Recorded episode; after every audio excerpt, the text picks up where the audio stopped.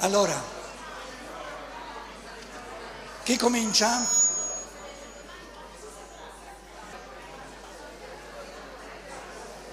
Dai che abbiamo poco tempo, vogliamo discutere un pochino di cose importanti. Fino a che punto il mio bene può coincidere con quello della comunità?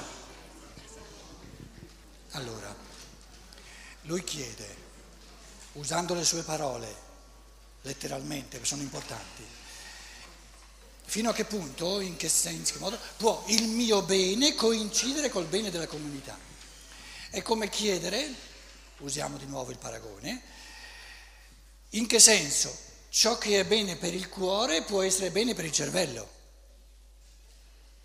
Complessa la cosa.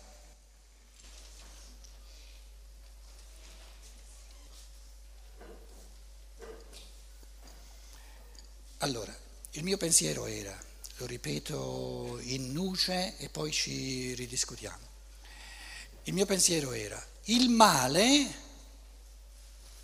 è comune, il bene non è comune.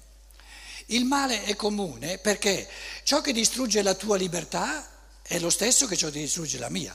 Se distrugge la libertà di una persona, distrugge la libertà della persona umana, tout court. Quindi ciò che è lesivo della libertà non può ledere la libertà soltanto di una persona, lede la libertà dell'individuo umano come tale. Quindi il male comune c'è, e c'è ed è ciò che tutti dobbiamo evitare. E il male comune è lesivo, ciò che lede la libertà che tutti abbiamo in comune. Invece il bene è la realizzazione del, dell'individualità. Ora il bene non è comune. Perché ognuno ha una individualità del tutto diversa da realizzare. Quindi l'unico bene che io posso offrire all'altro è di essere tutto diverso da lui. Allora lo arricchisco e questo è il bene morale. Quindi devo realizzare, voglio realizzare una ricchezza del tutto individuale. L'organismo. Dice, abbiamo un fine comune o no? La realizzazione dell'organismo dell'umanità che consiste nel realizzarne tutti gli individui. È un bene comune o non comune? È comune essendo individuale ed è individuale essendo comune. Devi, no, chi vuol parlare deve farsi dare il microfono. Io non ho mai finito. Chi è? Ma c'è una quota comune al di là poi delle, di quel tanto che mi rende unico? Per esempio nel corpo c'è una struttura comune, poi ci sono delle unicità.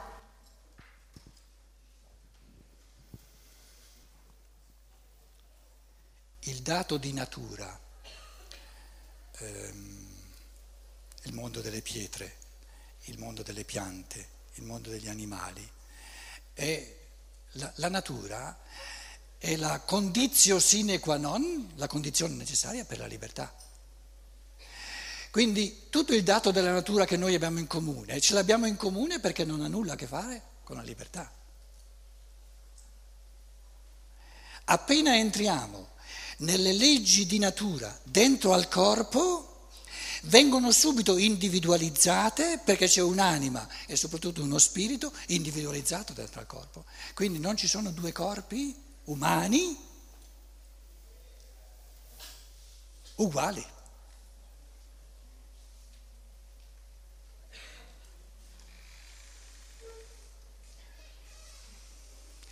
In altre parole, ci sono tanti tipi di salute, quanti individui umani ci sono.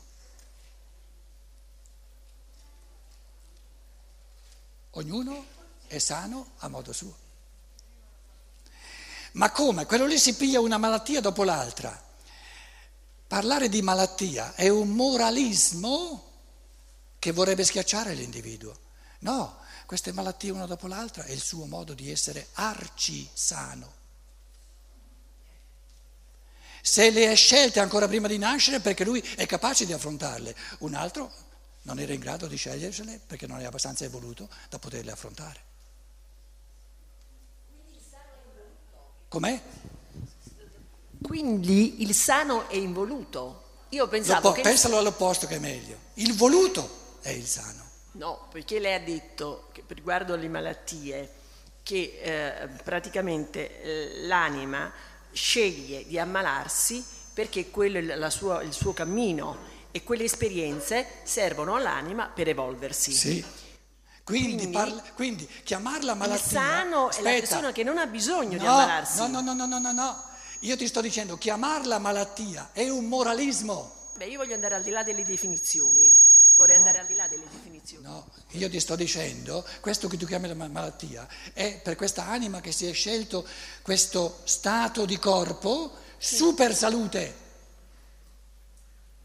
L'altro è sano e chi è ammalato è super sano. Perché ha forze di esubero capaci di superare questa cosiddetta malattia, questa cosiddetta malattia. Ma ciò che noi chiamiamo la malattia è l'ostacolo corporeo. Un corpo che non dà ostacoli va bene, un corpo che dà ostacoli è meglio. Ma perché l'anima corpo, si evolve di più. Ma il corpo che non ha ostacoli... Allora, che non dà. Che non dà. Allora, faccio un esempio pratico, no? Vabbè, allora, io adesso sto bene... Però il mio stare bene adesso non è un bene che mi viene così con le alette, è un superamento di un ostacolo. Non quindi, necessariamente. Eh vabbè, io per come me lo vivo io, io posso portare la mia esperienza, no? Quindi ho superato un ostacolo, averlo superato mi dà la possibilità di godere di quella cosa e di stare, per me il meglio è quello, voglio dire, io sto meglio adesso che quando dovevo lavorare, voglio dire. Allora, adesso, adesso sei contenta di aver superato l'ostacolo? Sì, come continui a essere contenta? Superando il prossimo ostacolo? No, continuo ad essere contenta perché, come diceva lei, no, c'è una capacità di godere della cosa che si ottiene. Il problema no, nostro no, occidentale fermati, di esaurimento, no, cioè io ho ottenuto la realizzazione del mio desiderio e allora non desidero più niente. No, c'è anche il mantenimento del godimento del desiderio realizzato, perché altrimenti non abbiamo pace. No, eh, voglio... no. Piano, piano, piano, piano. piano. Vai troppo... Tu hai detto, sta attenta, che è giusto quello che tu dici, dopo i pensieri si perdono. Tu hai detto, io siccome ho superato un ostacolo, che può essere una malattia, qualsiasi cosa, godo di questo superamento. Sì. Allora io ti chiedo, piano, facci piano, il pensiero pulito deve andare a un minimo di pacatezza, eh? Se tu godi perché hai superato un ostacolo, questo godimento potrà essere in eterno? Se è vero che tu godi per aver superato l'ostacolo, adesso godi fino a un certo punto, poi il godimento diminuisce per darti la possibilità di cercare il prossimo ostacolo e poi di godere il superamento. Quindi se il godimento sta nell'aver superato, questo tipo di godimento porta con sé il voler superare sempre di più e posso superare sempre di più soltanto se ho sempre più ostacoli.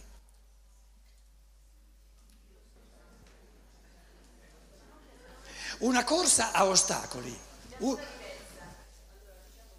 certo si fa per, eh, sì, il, però certo, il, il pensiero deve servirsi di, di, di riferimenti, di paragoni, se no andiamo, andiamo per aria. E quando si fa un paragone, il paragone va preso negli aspetti, non che zoppicano, negli, negli aspetti che calzano. Allora uno si gode una corsa a ostacoli, si gode una corsa a ostacoli, perché è bravo una corsa a ostacoli, no? Si gode una corsa a ostacoli quando gli ostacoli sono il minimo possibile e, e, e il meno difficile possibile, o se la cosa è più, più è difficile e meglio è. Quello che voglio dire io, noi abbiamo una cultura eh, di, eh, di ottenere le cose e di non eh, mantenere il godimento. Faccio un esempio, io quando ero bambino desideravo la casa col terrazzo, l'ho ottenuta vent'anni fa. Però questo godimento del mio terrazzo non è che è passato. Io ringrazio ogni giorno Dio, dico, guardo la mia casa e dico, ma dico questo per un esempio, ma ne posso portare centocinquantamila. Io però mi sveglio il mattino, apro la finestra, vedo il cielo e dico, Dio, ti ringrazio, certe volte mi commuovo che mi hai dato la possibilità di realizzare questo mio sogno. Sì. E non è che mo perché è passato, dici, vabbè, ma tu vent'anni fa l'hai fatto. No, ma che significa? Voglio dire, bisogna avere anche la capacità. Se una cosa è stata la, il desiderio, per raggiungere il desiderio è stato lavorato, allora quel lavoro, io devo avere anche rispetto di quello che, um, del lavoro che, del, di, del prezzo che ho pagato per ottenere. Allora se io ho presente il prezzo che ho pagato per ottenere, eh, voglio dire, mi viene questa cosa di gratitudine anche dopo, proprio, proprio uno stato di gratitudine rispetto alla realizzazione del sogno. Perché altrimenti, non, voglio dire, poi chiaro ci sono altri sogni, perché non è che io vivo solo di casa, no? È naturale. Però per me quello è assodato ed è un continuo godimento che penso mia... Tant'è vero che chiedo al Padre Eterno, fammi morire qua, voglio dire. Quindi non lo vedo finito, lo vedo ad libitum. Allora... Mm. Ho portato un piccolo esempio. Nessuno ti vuol togliere il godimento per cinquanta anni o cento anni di questa casa con la terrazza. Non è di questo che stiamo parlando. Quello che sto dicendo è che se un individuo si mette troppo nel godimento di ciò che ha già conseguito, comincia a poltrire. Vabbè, e questo poltrire diminuisce sempre di più il godimento.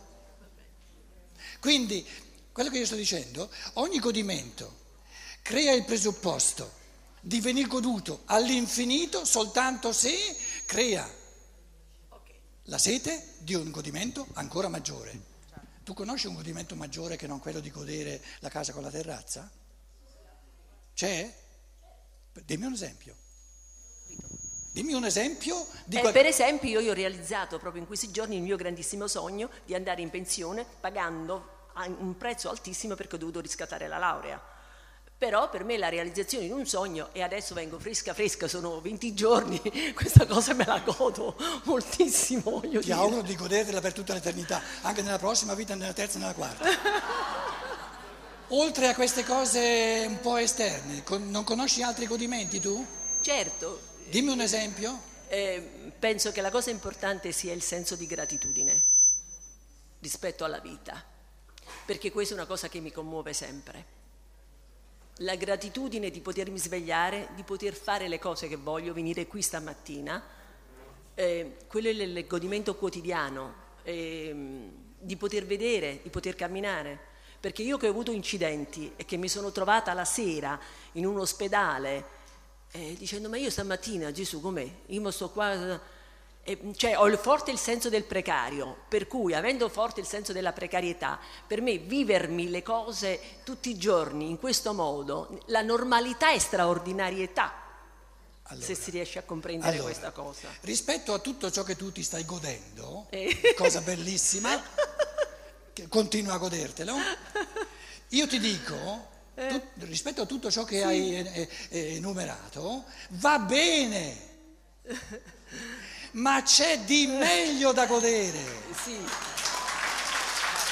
Penso che il meglio lo raggiungerò quando vedrò cominci, Dio. Se tu, cominci, se tu cominci a godere anche soltanto nel pensare, eh, sì. di pensare pensieri sempre nuovi, che non sono mai stati pensati, pensieri tuoi, a modo tuo, eccetera, eccetera, crei i presupposti per un godimento all'infinito che si accelera sempre di più. Va bene.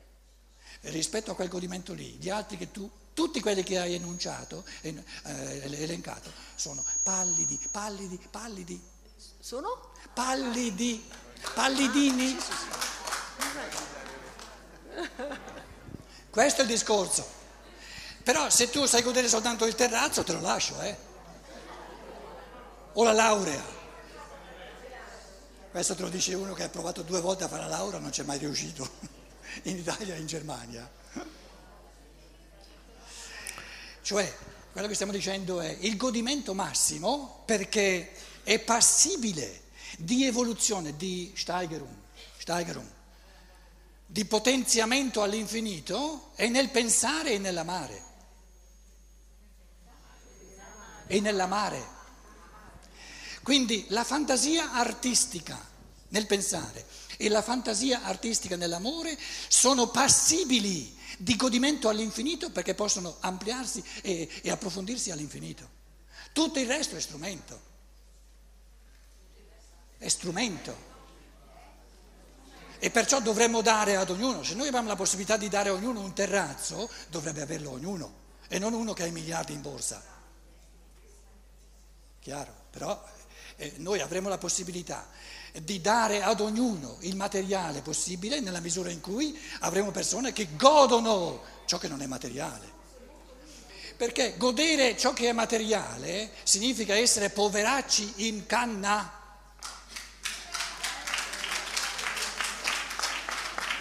C'è. E scannarsi a vicenda. C'è un, ecco, c'è un momento per l'uomo in cui, dopo aver conosciuto, sperimentato il dolore, di non attirare più quegli ostacoli per il meglio, il meglio, il meglio, il meglio, il meglio. C'è questa possibilità, secondo lei? Il problema nel tuo discorso, e perciò per te è una domanda difficile, la difficoltà sta nelle due categorie che hai usato, che sono due categorie negative, e tutto ciò che è negativo è moraleggiante. Tu hai parlato di ostacolo e hai parlato di dolore. Perché è quello che sperimento in questo momento della mia vita. Ecco, allora sei un poveraccio in canna. Perché per chi si gode la vita non c'è l'ostacolo.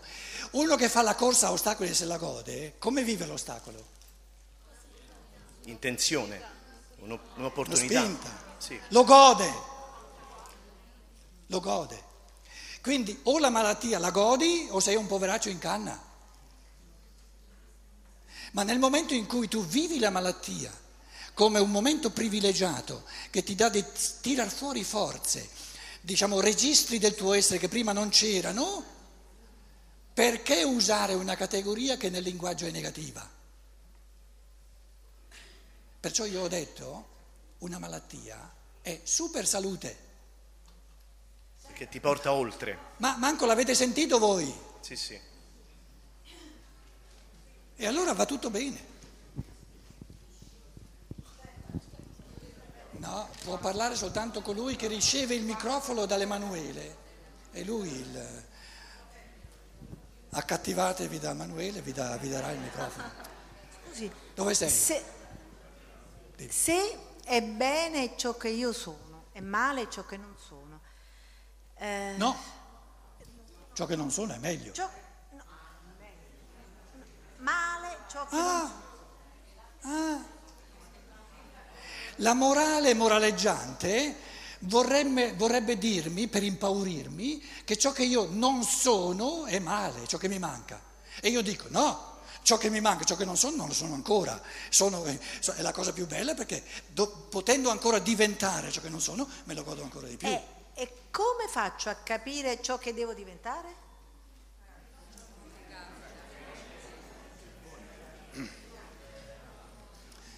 Vuoi che te lo dicano gli altri? Quello che manca a te? No. No. Che cos'è che ti dice a te? Cos'è che dice a te? Qui c'è qualcosa che non va in me. Eh, lo sento dentro.